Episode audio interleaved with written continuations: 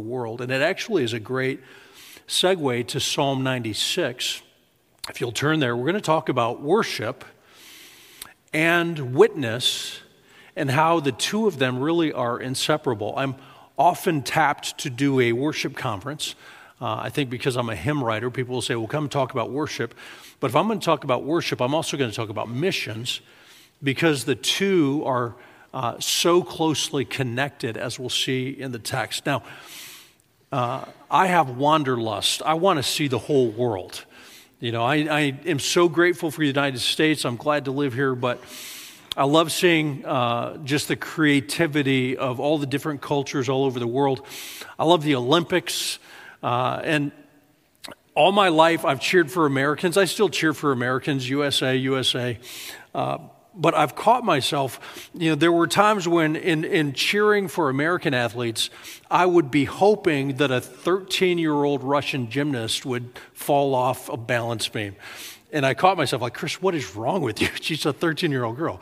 You know, I just enjoy seeing, seeing the world, or uh, the World Cup is so interesting for that same reason. Uh, I'm sorry to put this song in your head, it'll be there all day, but uh, even going through It's a Small World and saying, what country is that? And, and what culture is that? Uh, there's a beautiful image uh, from Norman Rockwell that kind of shows the diversity of the world. Well, I remember the first time I went to Africa about 15 years ago.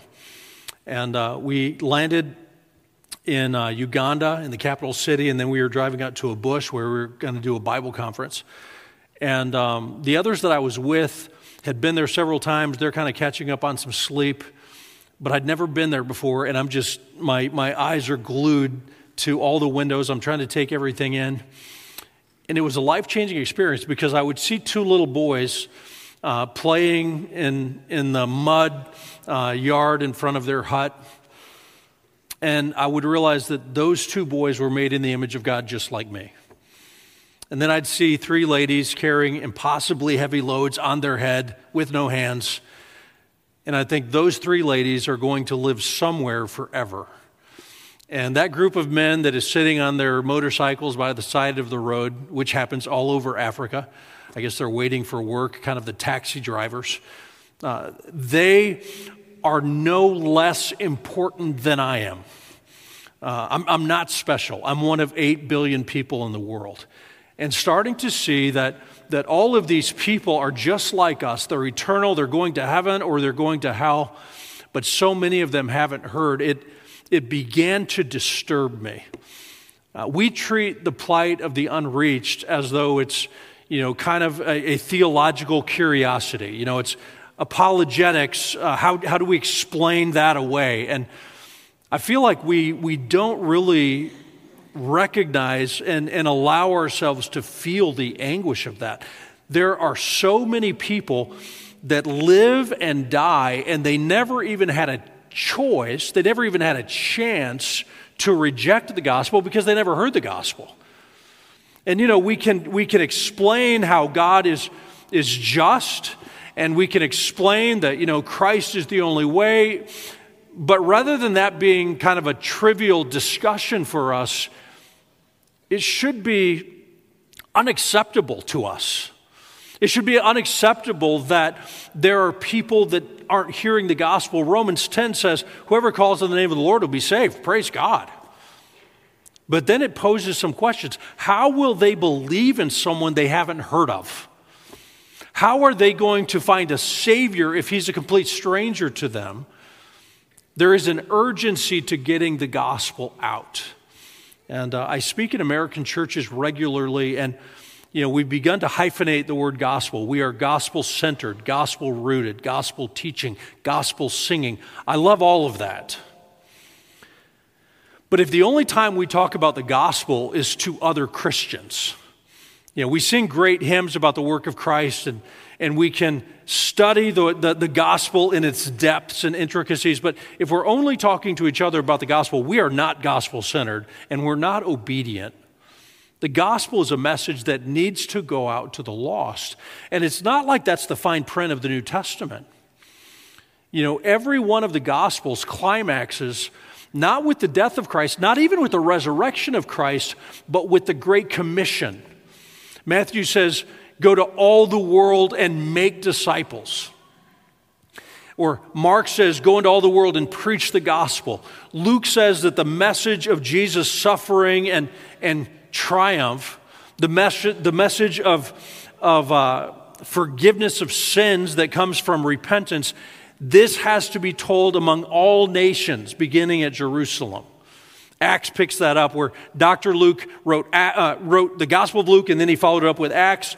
And just the way he ended Luke, he begins Acts by saying, uh, in Jesus' words that you are witnesses of these things to Jerusalem, Judea, Samaria, and then the ends of the earth. Even John repeatedly has Jesus saying, I've come to do the will of my Father. I've come to finish his work. I've been sent on a mission. And then he says twice at the end of the book of John, As the Father sent me, I am sending you. Go. The church I've been attending in Atlanta ends their services instead of saying, You are dismissed, it says, You are sent. That's what Jesus has called us to do. And, and again, it, it's not the fine print. It's not, missions is not an addendum stapled onto the back of the New Testament. It's right at the heart of Christianity. So, you know, we see the plight of orphans and we're moved by that, but, but that's just, that's a drop in the bucket. We should see the plight of the lost all over the world and be moved. Well, Psalm 96 kind of gives us a glimpse of that. Uh, missions really becomes the, the MO for God's people in the New Testament. The Old Testament wasn't primarily a, a go and tell message, it was an invitation Gentiles could come and see, and they could come to Jerusalem like, uh, like uh, the Queen of Sheba, or maybe like Ruth the Moabitess, they could convert to Judaism. But there wasn't really a missions program in the Old Testament. But here we're going to see it predicted in Psalm 96 and roughly a thousand years later, we have the day of Pentecost, and now the church is exploding all over the world. Psalm 96, before we read it, let me just give you a few things to kind of look for. So when I read, uh, you'll be thinking. This is an example of one of the jubilant, uh, the jubilant, the, the happy Psalms. Last week we studied Psalm 55, and it is admittedly dark. And it's helpful because our lives are sometimes very dark, but Psalm 96 has a very different tone to it. Uh, so there's this, this joyful praise. It's going to foreshadow the inclusion of Gentiles in God's work, not just the Jews. I've kind of already mentioned that, but there's a, there's a prediction of missions that's there. And then I'm not going to emphasize this much today, but there's also a foreshadowing of the new creation. We know that the world is broken. Do, do you all sing the song, Is He Worthy? I love that. The very first line, Do you feel the world is broken? We do. You know, is all creation groaning? It is. But this psalm looks forward to a time when everything is made new. We read about that in Revelation 21 and 22, where Jesus wipes away all tears. He makes everything new. There's no more sorrow, there's no more sin. Revelation 22 says there's no more curse. The curse from Genesis 3 is finally reversed at the end of the Bible. So there, there's kind of this whimsical description of new creation. And instead of groaning, like Romans 8 says, uh, they are rejoicing, they're dancing, they're clapping. Uh, we see that here, we see it in Revelation. Uh, actually, Isaiah 55 has, has some images like that as well. Uh, so look for that as I read the text as well. Now, let me pray, and then uh, let's study Psalm 96 together and see what the Lord has for us. Father, thank you that we can gather on this your Lord's day.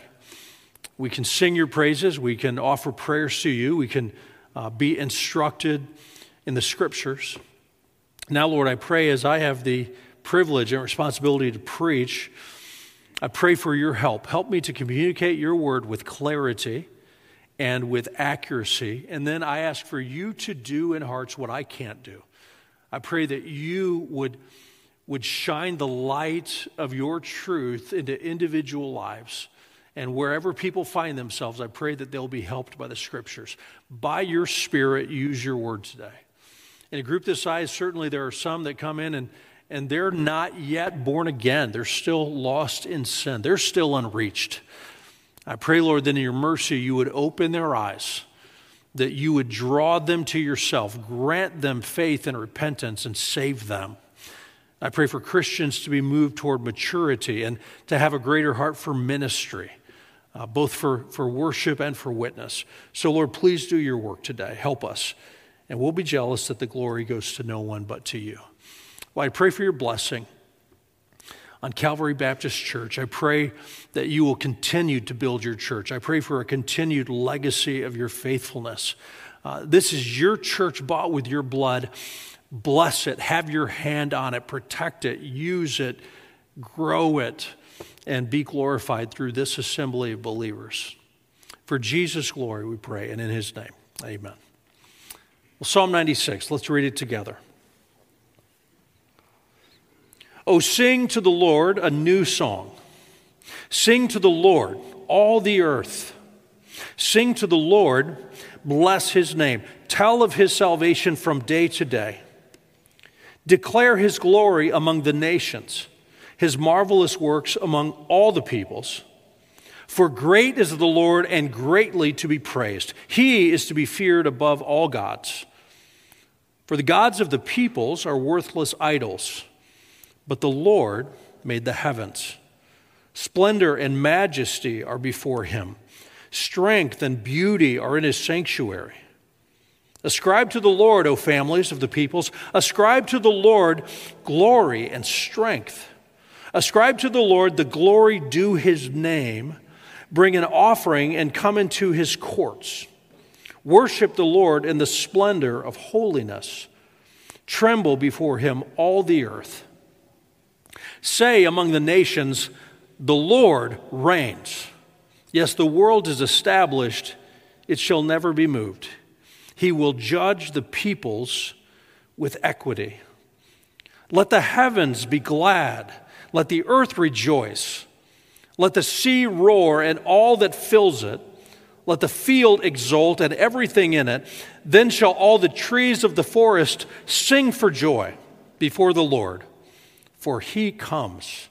For he comes to judge the earth. He will judge the world in righteousness and the peoples in his faithfulness. What an encouraging psalm. You know, some of you, before you came to church today, you had Fox News on. And I want to tell you that the hope for equity and justice is not the right or the left or centrist. It's just, Jesus, come fix this mess. Don't you long for a day when He's going to judge the world with justice and equity and righteousness? What an encouraging psalm. Psalm 96. I begin with this idea that God deserves praise from His people. We call that worship. Okay, we, we gather for worship, and it's all focused on Him. And this psalm says that when we worship God, we're just giving to Him the glory He deserves. God deserves worship. So today, when you gather to pray or to sing or to listen to the scriptures, you know, you're, you're not doing something that, that you should necessarily be congratulated for. You're just doing what makes sense to do. You're, you're doing what you were made to do, what you were saved to do.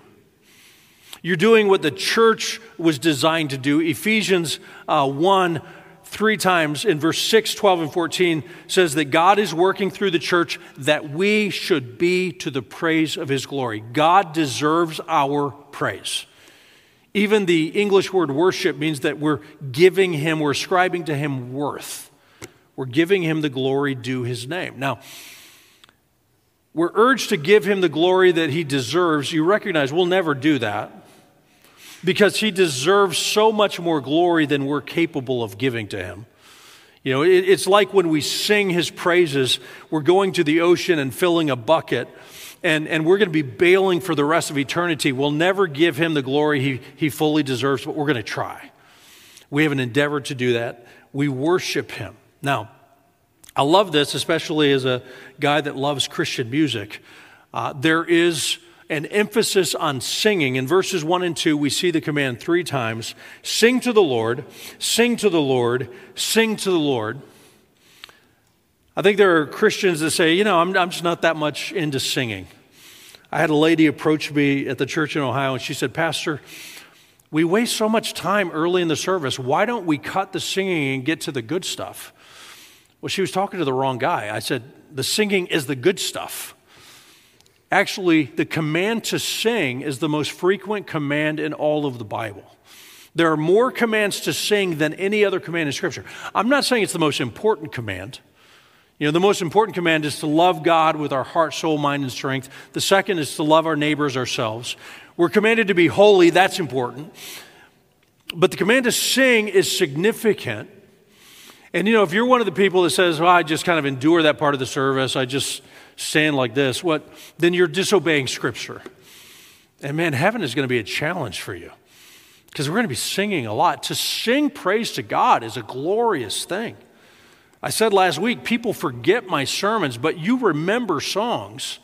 You're going to take them home and, and give glory to God through singing. We're giving God praise.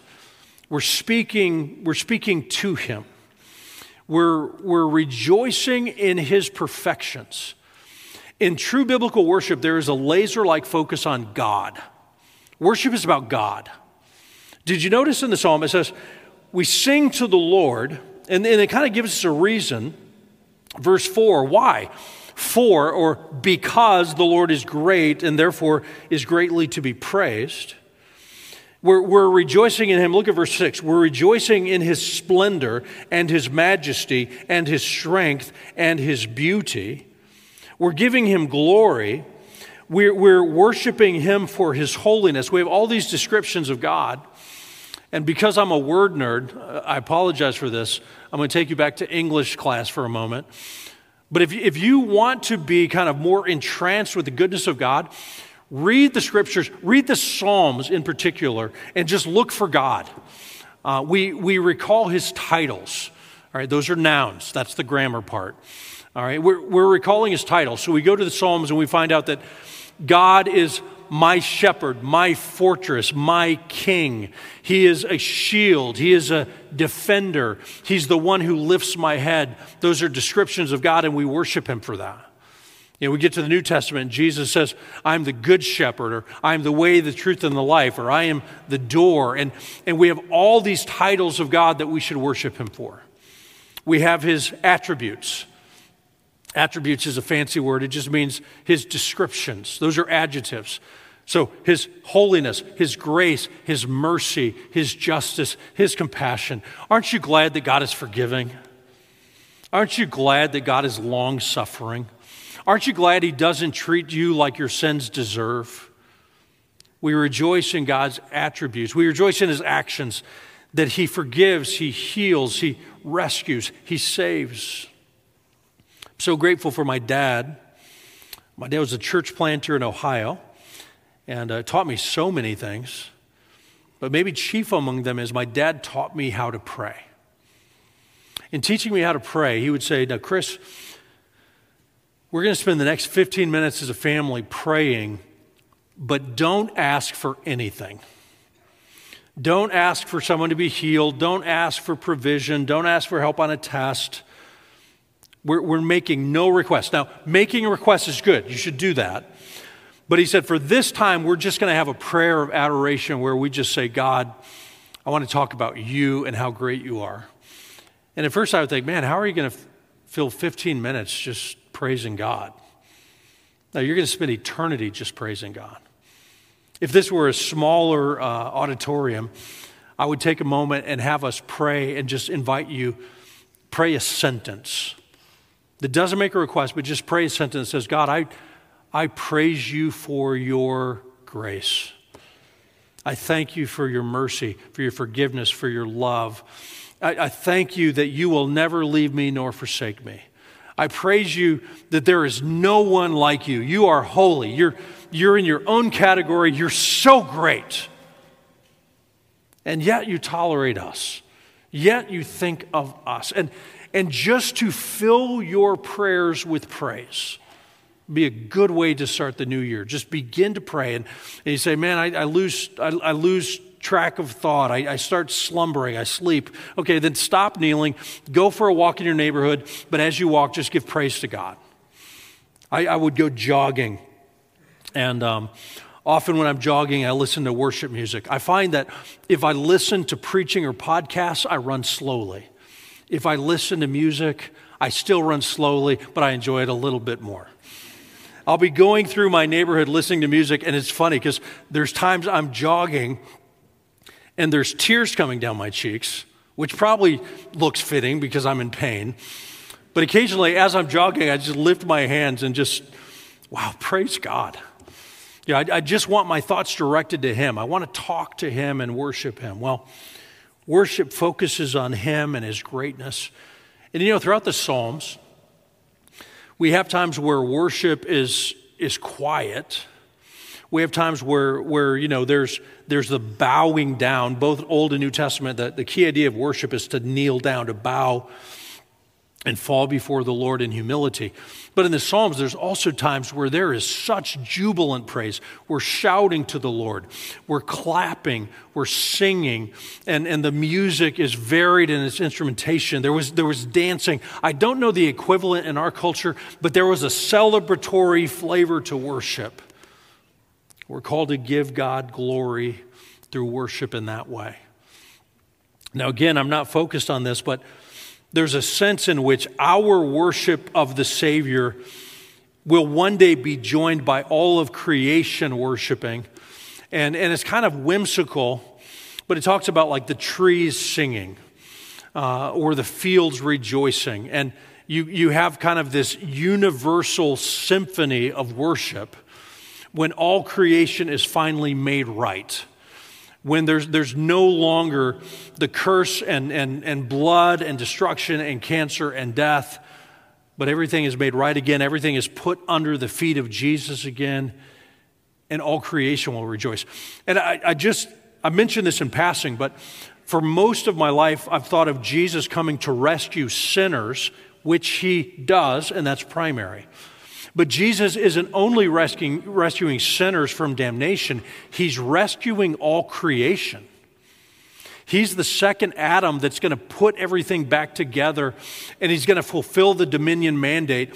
He's going to rescue creation and everything will be made right.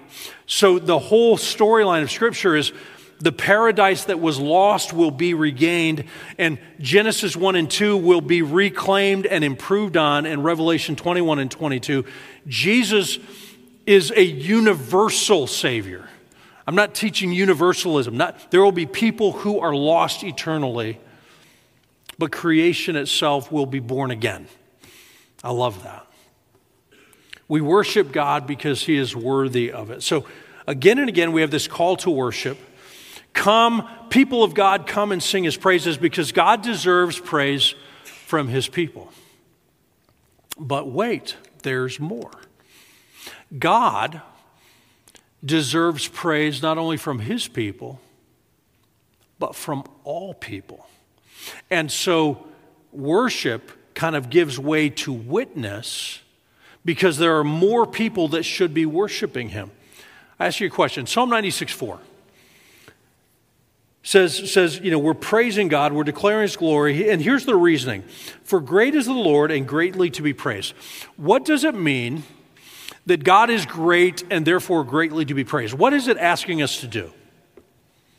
You know, do you think it's telling us to, to sing louder? I mean, when you're leading worship, you say, hey, sing out. God is great and greatly to be praised. Is it asking for more volume? Is it asking for more and better worship songs? Yeah, that's fine. But in context, when it says the Lord is great and greatly to be praised, it comes on the heels of the command to declare his glory among the nations. What Psalm 96 4 means in context is God is so great, he deserves more worshipers. We declare his glory among the nations because God deserves to be praised by those people. We send missionaries to Indonesia because God deserves to be praised by Indonesians. Or we look ahead at Revelation 5, where it says that there will be people from every tribe and tongue and kindred and nation. And they're all giving praise to the Lamb, and we send out missionaries because I want more people in Nepal to be around the throne with us. I want more people from the greater Greenville area to be around the throne with us. God deserves more worshipers. So, the glory of God inspires our evangelism, our discipleship, our missions, we go out and share the gospel so that he will be praised more. Often in the New Testament, we read that missionaries have gone out. Third John says, These brothers have gone out for the sake of the name. What's that mean? They're going to the unreached so that the name of Jesus will be adored by more people. John Piper very famously described it this way missions exist because worship doesn't. It's the first line of his book on missions called Let the Nations Be Glad. And whatever you think of the rest of the book, that's a great line. We do missions so that others will worship Him. We share the gospel so that God will be glorified. It brings us to the second point, and I think we can make this one quickly. God doesn't only deserve praise from His people, He deserves praise from all people. And so, if I were to read again through Psalm 96 and ask you to notice um, all, of, all of the uh, description of the Gentiles, the unreached, I think it would kind of startle you. Let's look at it just very quickly. Psalm 96. Sing unto the Lord a new song. Sing unto the Lord all the earth, not all the Jews, all the earth. Uh, verse 3 declare his glory among the nations. We don't just talk about the glory of God to fellow Christians, we talk about the glory of God to the lost among the nations. It is God, verse 4, is to be feared above all gods, and, and there's kind of air quotes, all false gods. Uh, verse 5, the gods of these peoples are worthless idols. They need to know the Lord who made the heavens. And notice the contrast. They make gods. It might be out of wood, it might be out of stone, it might be out of cement in our day. But we have the true God, and we don't make him, he made us. And in fact, he made the heavens. And all those poor idolaters need to know the truth. Look at verse 7. Ascribe to the Lord, O families of the peoples. Ascribe to the Lord glory and strength. We're calling on unbelievers to worship. And, and it's not ecumenism. It's, it's not saying, well, you know, we all worship the same God. No, it's saying, forsake your false gods and come to worship the true God of the Bible. Come to worship the Lamb who was slain to take away the sins of the, the world. Not just middle upper class Americans you know, not just people of one political persuasion, not, not just one ethnicity. He came to be the Savior of the world. I love that in John 4. Jesus is ministering to the Samaritans, and they're hated by everybody, but not by Jesus. He's not prejudiced, he's not racist. He is going to leave the Jews because they're kind of chasing him away. He goes to Samaria and he preaches to an outcast among the Samaritans. If you're an outcast among the Samaritans, you, that is as bad as it gets. But he brings the gospel to her and through her to her entire village. And at the end, these hated Samaritans who have come to faith in Jesus say, We have come to understand that he is the Savior of the world, not just the Jews, He's the Savior of the world. He deserves praise from all people. So we don't only sing and speak to the Lord, but we sing and speak about the Lord. I could actually change the word there. We, we sing and speak for the Lord. We are actually His spokespeople, His ambassadors. We take the gospel to those who need it the most. So we exalt the Lord to the lost, and we see it again and again. I didn't even finish the psalm, but there's all these references to giving his message to people, but there's also this invitation for people to come and worship him. And I say explicitly God deserves praise. God is worthy of praise from people who are now Buddhists. People who are Buddhist should be worshiping Jesus. People who are Hindus should be worshiping Jesus. People who are Muslims should be worshiping Jesus. And you know, that may sound politically correct, and sometimes we say that almost with an anger to us.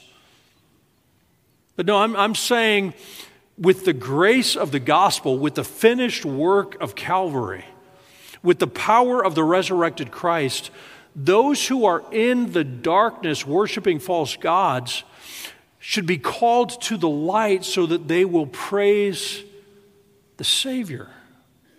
Again, it's not, it's not universalism, it's not teaching that everybody will be saved. It's saying that everybody should at least have the opportunity. There's this universal invitation so, because of God's greatness and a, and a passion for God's glory and a compassion for the lost, we take the gospel to the unreached, praying that they will be with us, literally. We, we sent out missionaries to Indonesia and we prayed, Lord, I pray that there will be Indonesians in heaven around the throne singing praise to the Lamb because these families are going. Wrote a missions hymn years ago called For the Sake of His Name. We go for the sake of His name, and, and we are gathering from every place trophies of God's sovereign grace. We're, we're saying we want worshipers from here and here and here. And, and what's the target? The whole world. Everybody. We do it for their sake, but we also do it for His sake.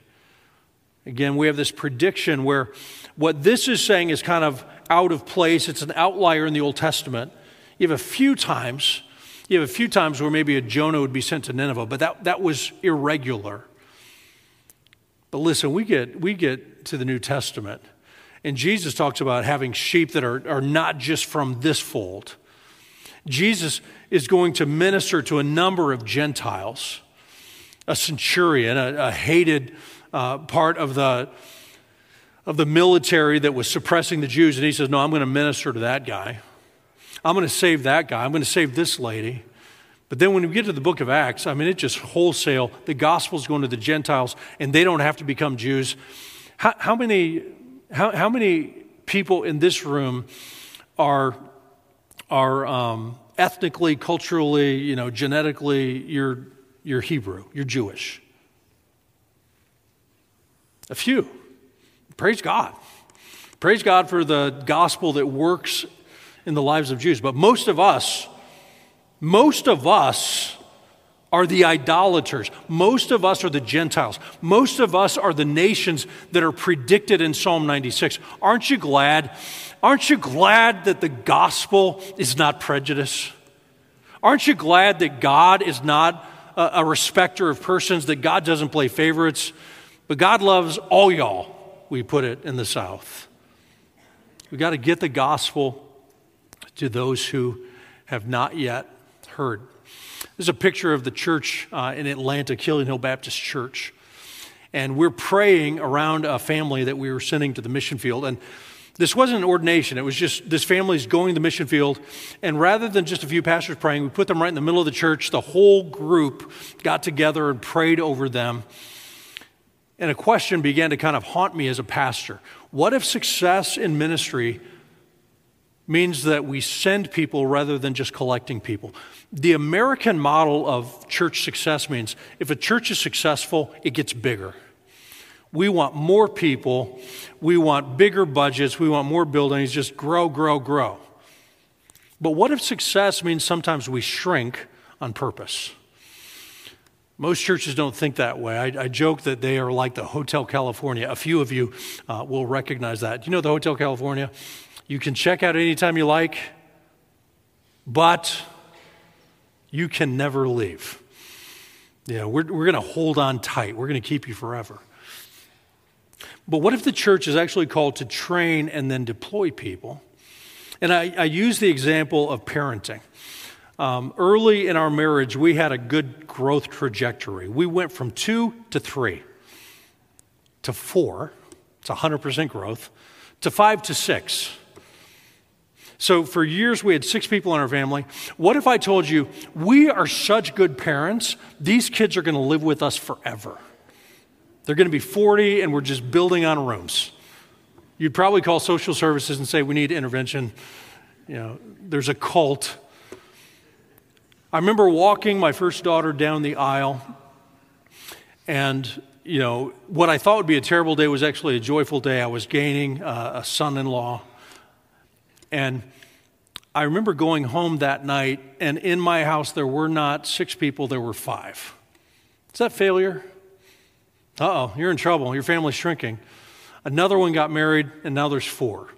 Another one finished college, has a job, there's three. The last one's in college, there's two. Man, we're blowing it. No, our home might be getting smaller, but there, there's new homes that are being planted. And I have my first granddaughter on the way, arriving in April. It's very exciting. Okay, my job wasn't to keep, it was to train. And then Psalm 127 says, like arrows, we shoot them out. The church should be thinking that way. And I told you I would, I would pray for our church Lord of the harvest, send forth laborers from Killian Hill Baptist Church. And today I'm praying, Lord, send forth laborers from Calvary Baptist Church. And just quickly, by way of illustration, he started to do that. The Browns uh, were in our church for about five years, probably our best mentors, disciple makers. And they were recruiting for BMW, trying to get missionaries to go, and then they recruited themselves and they went to South Africa. And we missed them.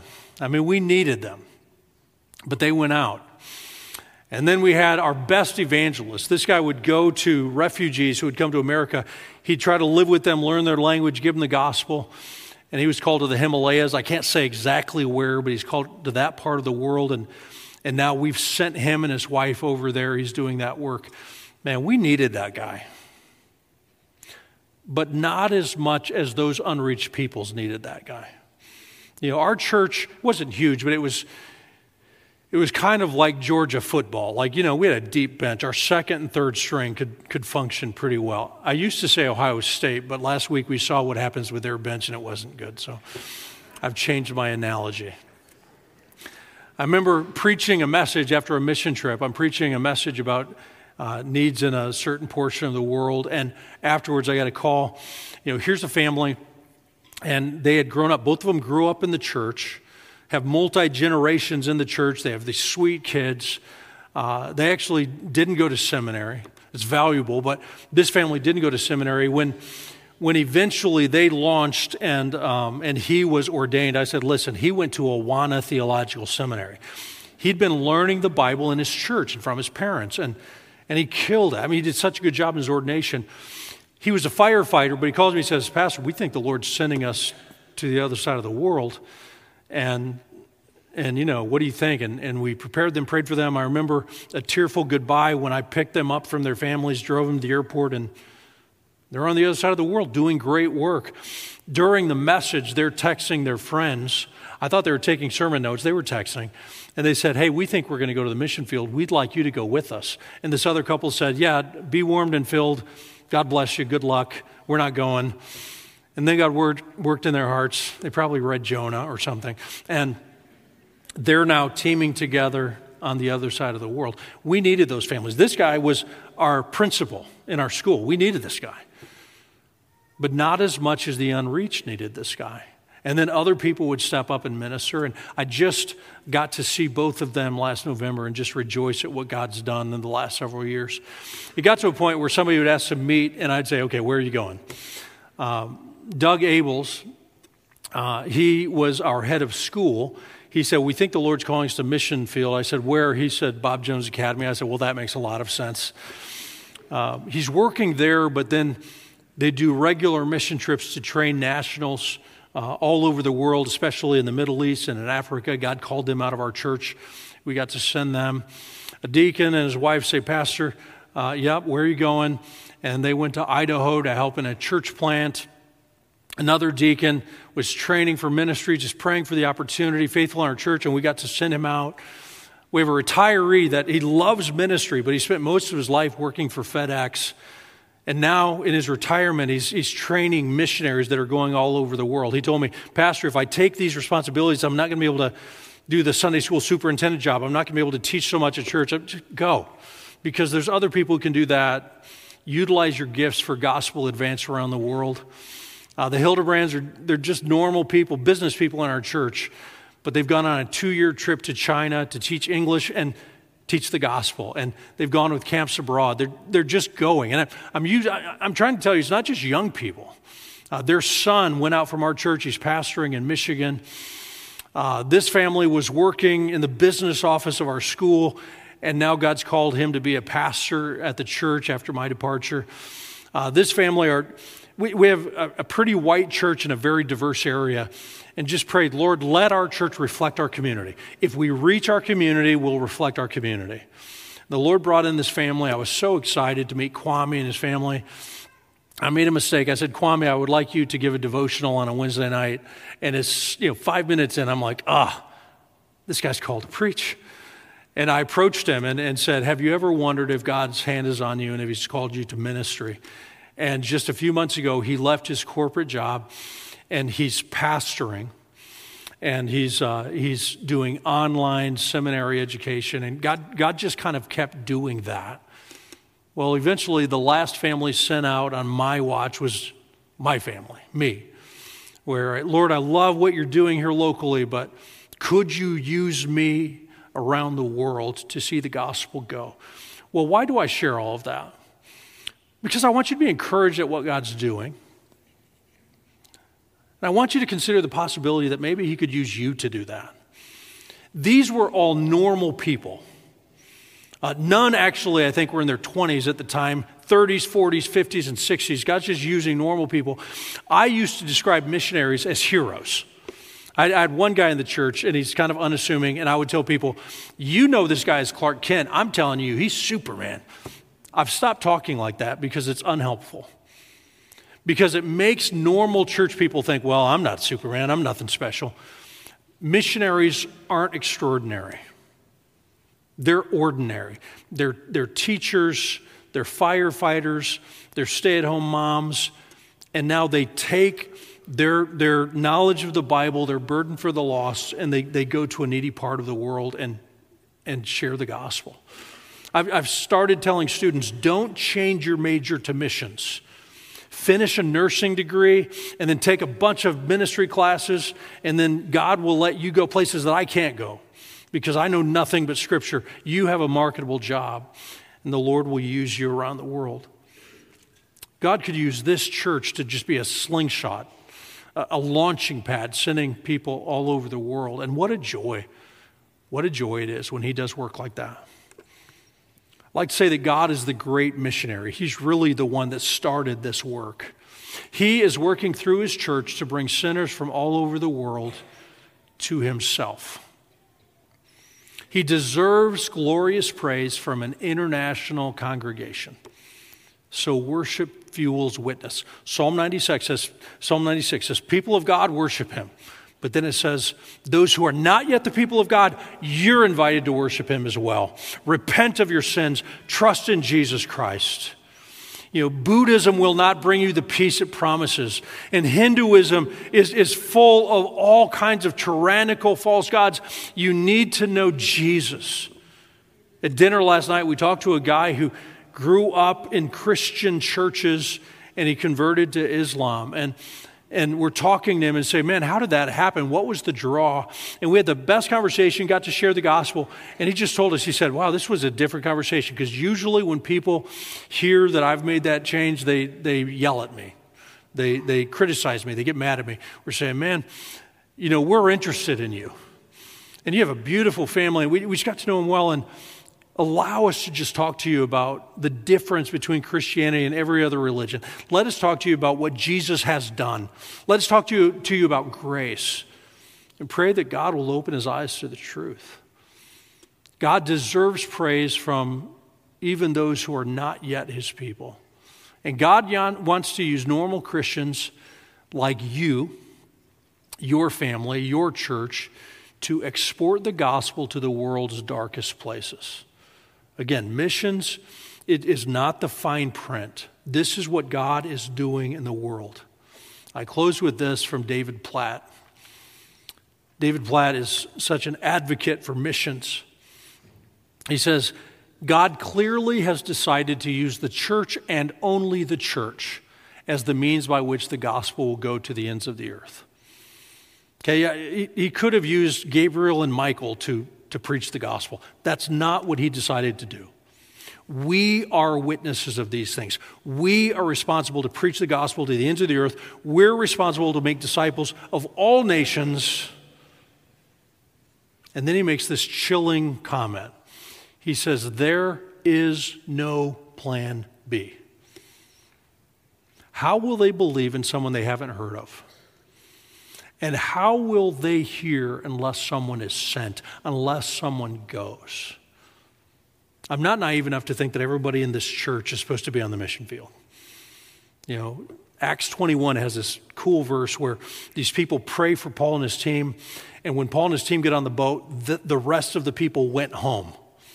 I love that verse because it just says, you know, for you to go home and be faithful to your church in your community, that's a, that's a great thing. Don't feel guilty about that. But God is calling more people. So if, if you're not going, can you pray more? Can you give more generously? Can you stop getting accustomed to the plight of the unreached? And can it become urgent and heartbreaking and burdensome so that we engage and we say, Lord, solve this problem. Use me, use our church, Lord of the harvest, send forth more laborers and we will give all the glory to you, not to us, but to you. I pray, Lord, that you'll use your word.